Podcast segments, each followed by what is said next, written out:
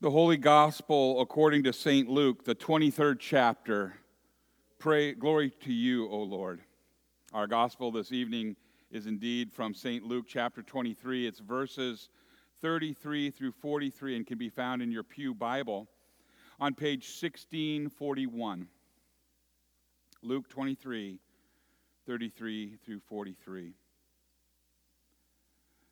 When they came to the place called the skull, they crucified him there along with the criminals, one on his right and the other on his left. And Jesus said, Father, forgive them, for they do not know what they are doing. And they divided up his clothes by casting lots. And the people stood watching, and the rulers even sneered at him. They said, he saved others. Let him save himself if he is God's Messiah, the chosen one. And the soldiers also came up and they mocked him. And they offered him wine vinegar and they said, If you are the king of the Jews, save yourself. And there was a written notice above him which read, This is the King of the Jews. One of the criminals who hung there hurled insults at him and said, Aren't you the Messiah? Save yourself and us. But the other criminal rebuked him. Don't you fear God, he said, since you are under the same sentence. We are punished justly, for we are getting what our deeds deserve. But this man, this man has done nothing wrong. And then he said, Jesus, remember me when you come into your kingdom. And Jesus answered him, Truly, I tell you, today you will be with me in paradise. This is the gospel of the Lord. Praise to you, O Christ. You may be seated.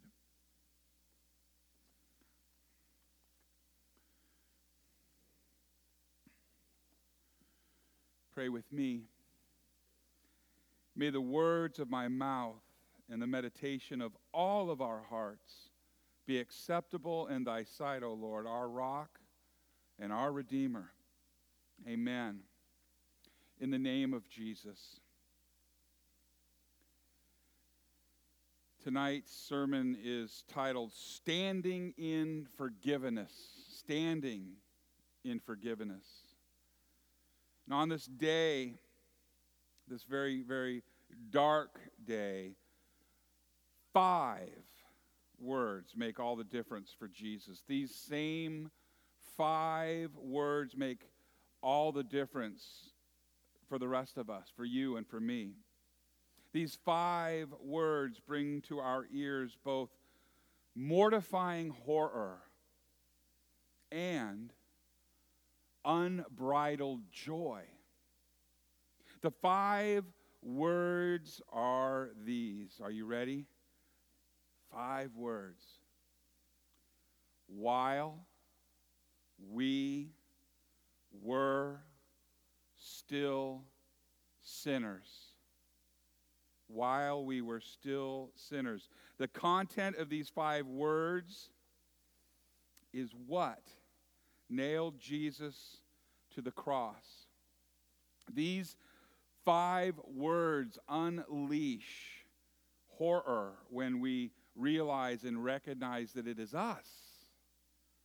It is our sin that really nailed him there. And yet, without the horror,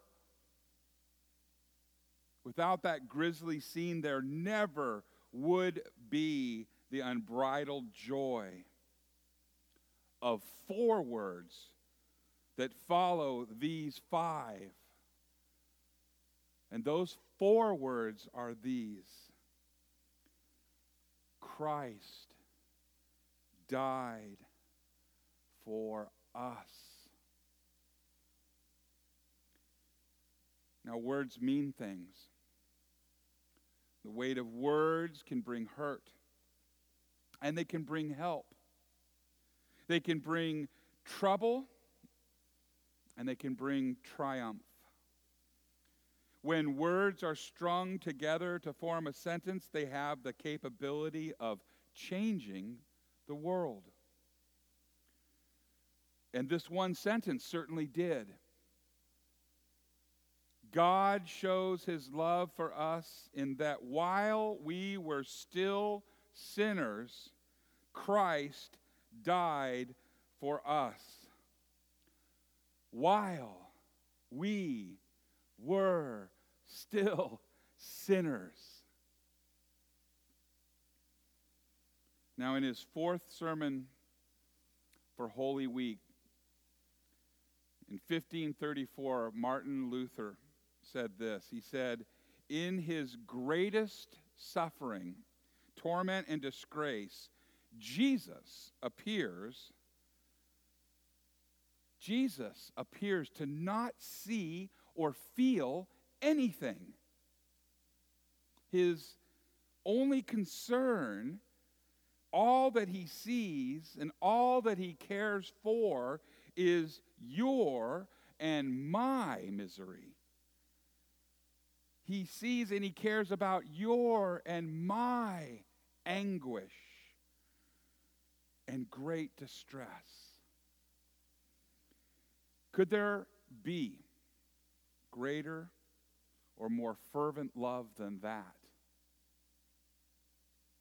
The love of Jesus is so selfless and sacrificial that it is difficult to put into words. But the words of Luther get right to the point. We are more valuable to Jesus than is his own life. Words are weighted with unparalleled meaning when they come out of the mouth of the Word that became flesh. And as he was dying on the cross, Jesus spoke words that had a blatant disregard for his own well being. Think about that. His words had a blatant disregard for his own well being, but they also had a laser like focus on our eternal benefit. How? Let me tell you, he said his first words Father, forgive them, for they know not what they do.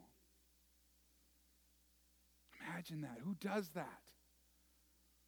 These words echoed through time all the way down to us to deliver just what they say. Because those words were accompanied by his blood flowing from his hands and his feet. And they were filled with forgiveness, these words, that enters our ears. Enters our ears and cleanses our hearts. Forgiveness is what we need most.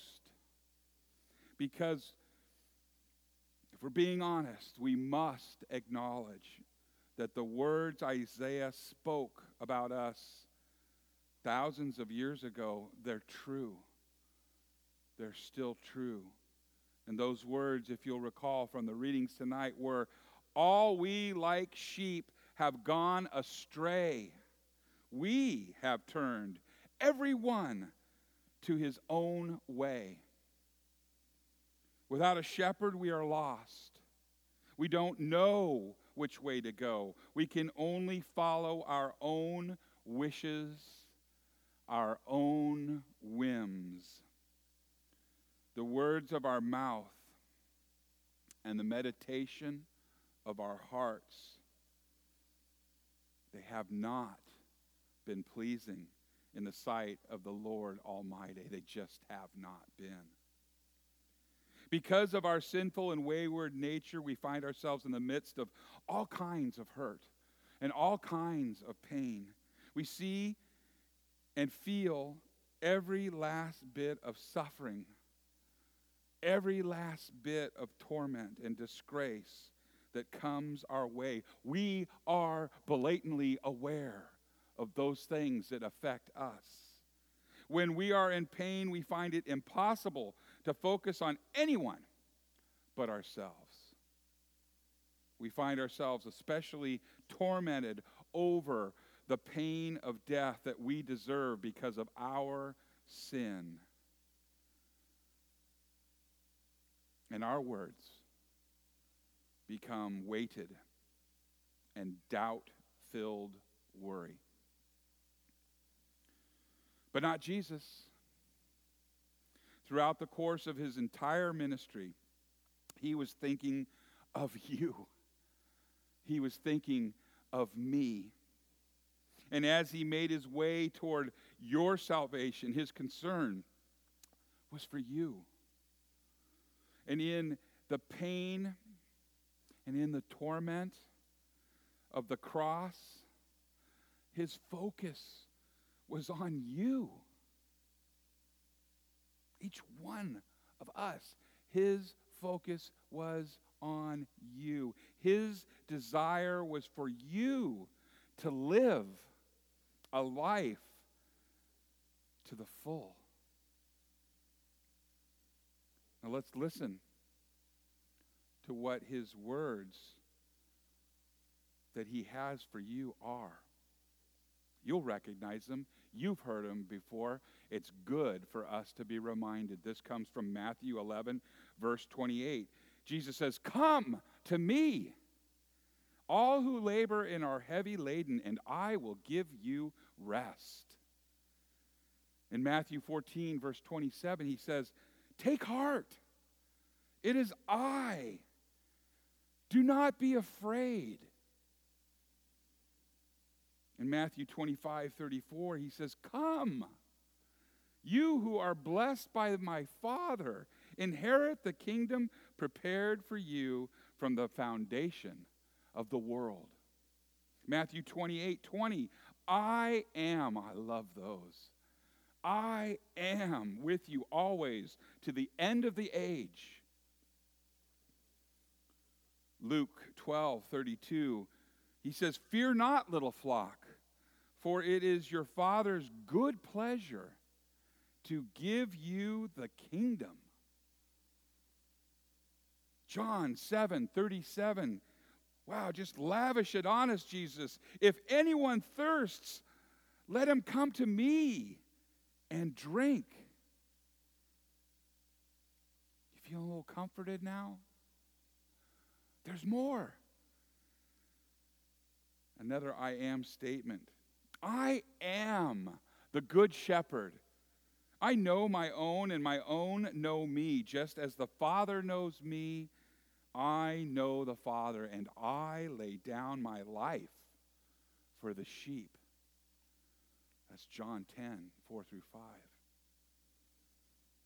John 8, 51, the truly, truly, truly, truly, I say to you, if anyone keeps my word, he will never see death. And finally, in John 11, verses 25 through 26, I am the resurrection and the life. Whoever believes in me, though he die, yet shall he live. And everyone who lives and believes in me shall never die.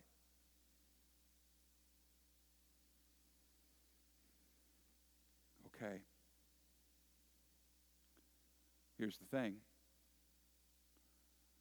In order to make all of these words certain for you, Jesus uttered three final words on that Friday, on this Friday that we call good.